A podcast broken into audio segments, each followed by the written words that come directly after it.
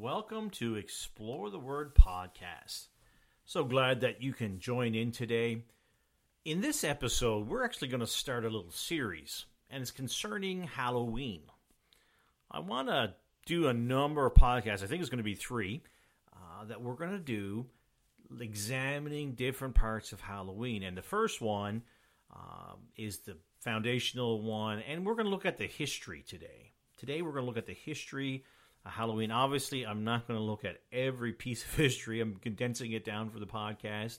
Uh, but I, I want to give you some interesting facts, and I think it really help you, again, as a starting point about what is Halloween, what is it all about, uh, and what is what should we as Christians be thinking and doing at this time. So let me start off with a Bible verse, uh, Second uh, Chronicles, sorry, Second Chronicles thirty three verse six. And he caused his children to pass through the fire in the valley of the sons of Hinnom. Also, he observed times and used enchantments and used witchcraft and dealt with familiar spirits and with wizards he wrought much evil in the sight of the Lord to provoke him to anger. Now, we get from these verses here the Lord is not involved with witchcraft, enchantments, and things of that nature.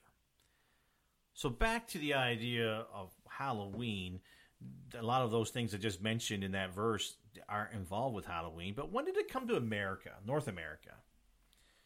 I did not realize this until I studied this out, but the Puritans, when they arrived in North America, they did not bring with them the celebration of Halloween. In fact, in the beginning of America, United States of America, celebrating Halloween was actually banned. And as far as I could tell, it, it was never banned in Canada, but it was not celebrated either. Actually, it was other immigrants who brought the old Druid holiday, Halloween, to North America. It wasn't the Puritans, they weren't involved with that. Uh, Halloween started to be celebrated in Canada and United States after a massive influx of Irish and Scottish immigrants during the Irish potato famine in, in 1845 and 46. Uh, that's the first time it was recorded uh, that take place. It did happen before, but in the sense of recording in paper or whatever, uh, was in Vancouver, British Columbia in 1898. To understand Halloween's roots, we need to travel back into history and to examine the Druids and the Celtic people. I'm from a Celtic background. My mom's family is from Eastern Ireland and the British Isles is where all my family is from originally. A lot of Celtic influence there. The Druids were pagan priests of the Celtic people. The Druids were definitely involved in the worship of idols and symbols. Uh, they worshipped uh, cr- creation. They didn't call it creation. They would worship trees and things. Nature is what they would worship. And they were definitely practitioners of the occult. Uh, from the 11th edition of the Encyclopedia Britannica, Halloween and its former attendant ceremonies long antedated Christianity. The two chief characteristics of ancient Halloween were the lighting of bonfires and the belief that all all nights in the year this one was one which ghosts and witches were most likely to wander abroad. On or about the 1st of November, the Druids held their great autumn festival and lighted fires in honor of their sun god in thanksgiving of the harvest. It was a Druid, Druidic belief that on this eve of the festival, Samhain, Lord of the Dead, called the wicked souls that pass within the last 12 months to inhabit the bodies of animals. The main celebration of Halloween was purely Druidical. It's all about what the Druids believed. Now, I have no doubt that this was and is a pagan day. Uh, and back in the day when it was uh, greatly used and uh, observed uh, for its paganism uh, in Ireland and the British Isles and things, even to the day. It's pagan. There is there's no connection, as we can see with the Lord Jesus Christ. who's the Lord of the Dead? Who who's that? Uh, you have actually probably seen a Samhain's name in different things without even knowing it. Uh, this pagan god was shown as described as a ghostly, so on paper, uh, drawn out as a ghostly skeleton holding a sickle in his hand.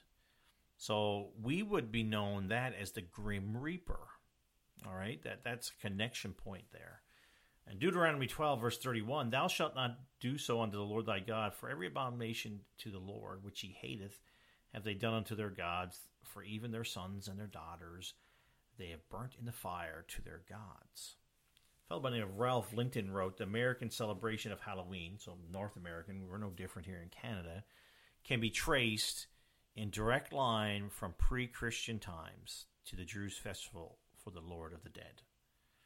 There are some very disturbing things done at the time by the Druids. And the Druid system of belief is actually being resurrected even right now. It's becoming more and more appealing. But at any rate, that's a different topic for another time. So, to appease the Lord of the Dead, when these Druid, Druids uh, had their um, you know, feasts and festivals and ceremonies, uh, to keep the spirits from harming the people, uh, priests would lead the people in horrible ceremonies.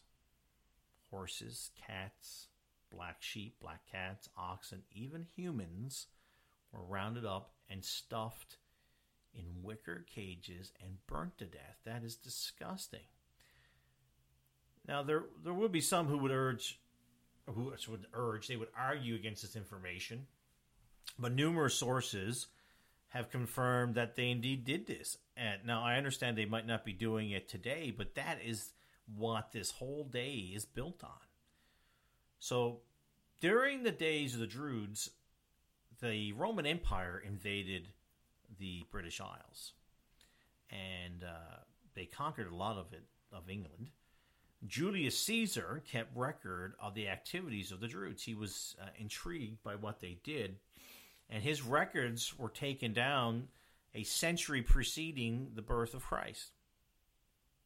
He said, all Gaelic nations are much given to superstition.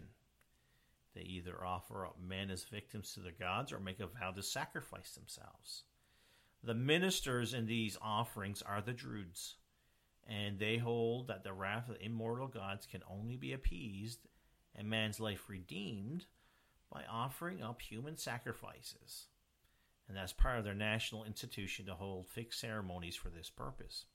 These fixed ceremonies were the eve of May 1st and the eve of November the 1st, which was called Samhain, the forerunner of Halloween, which is one of the days when human sacrifices were offered.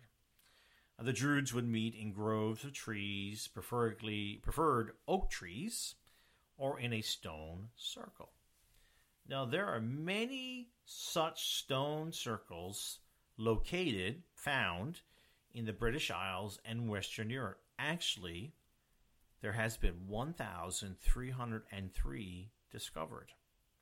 The most famous stone circle is Stonehenge in Wiltshire, England.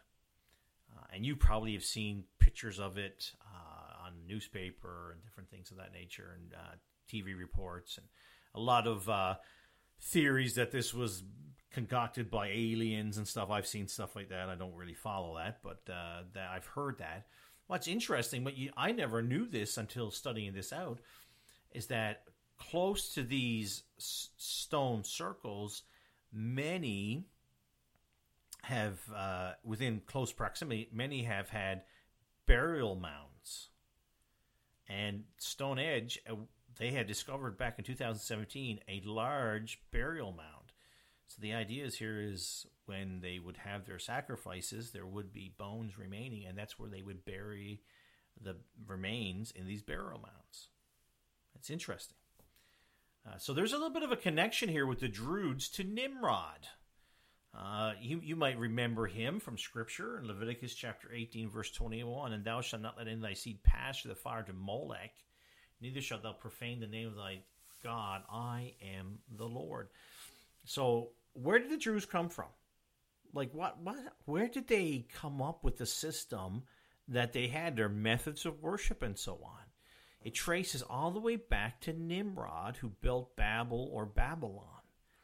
Nimrod conceived a one world government in rebellion against God, and he instituted a pagan worship that obviously rejected the worship of the true and living God, rejected that and put in its its place his own. The primary false god worshipped by Nimrod and the system he established was called Baal, and Baal is a name that we know in Scripture. If you read the Bible, the Old Testament, you know of it. Uh, it's called Baal by Syrians and Phoenicians. Phoenicians were on the coast of the Mediterranean Sea. Syrian, uh, Assyrians were just to the north of Israel. He was known as Baal to the Assyrians. He was worshipped as Moloch or Molech by the Amorites. And in Egypt, he was called Re Ari or Re. So the Nimrod, so Nimrod started this system of worship, and he incorporated into those worship some terrible, wicked things, human sacrifice as well as Camelism. That's what he started. Now, the Druids worshipped Baal. They might not have called them that all the time, but the blazing flyers were designed to bring sacrifices. And, and there was uh, previous pagan gods. Uh, I mentioned the other ones, Molech, and Baal. There's other names as well. Uh, but we know that that's not who we should worship. Jeremiah 19.5 says, uh, They have built also high places of Baal and burned their sons with fire for burnt offering unto Baal which I commanded them not, nor spake it, neither gave it into my mind. He, the Lord doesn't want people doing that. So, the history here, the roots of Halloween, are definitely connected to the celebration of Samhain, which was wicked. It was about death, horror, and evil. Hey, listen, it's, it's no fluke that Halloween movies wrap up all the same things. Movies at Halloween are scary. There's death. There is evil. There is horror. Because they tie hand in hand. Because that that is the bedrock of Halloween. So that's kind of the history. And, in podcasts going forward, we're going to look at some other things, some uh, into some more details. Uh, and again, I just want to bring this information to you because there's lots of disinformation uh, going on and you don't hear about it. Uh, so I just want to bring them to your mind so you're educated, so you have the truth and to know what is right and what is wrong, what you know that kind of thing. I, I just want to educate you. That that's the whole purpose. So next time we'll look at some specifics. Thanks for joining today. I uh, hope you have a great day. Keep exploring the Word and looking to Jesus.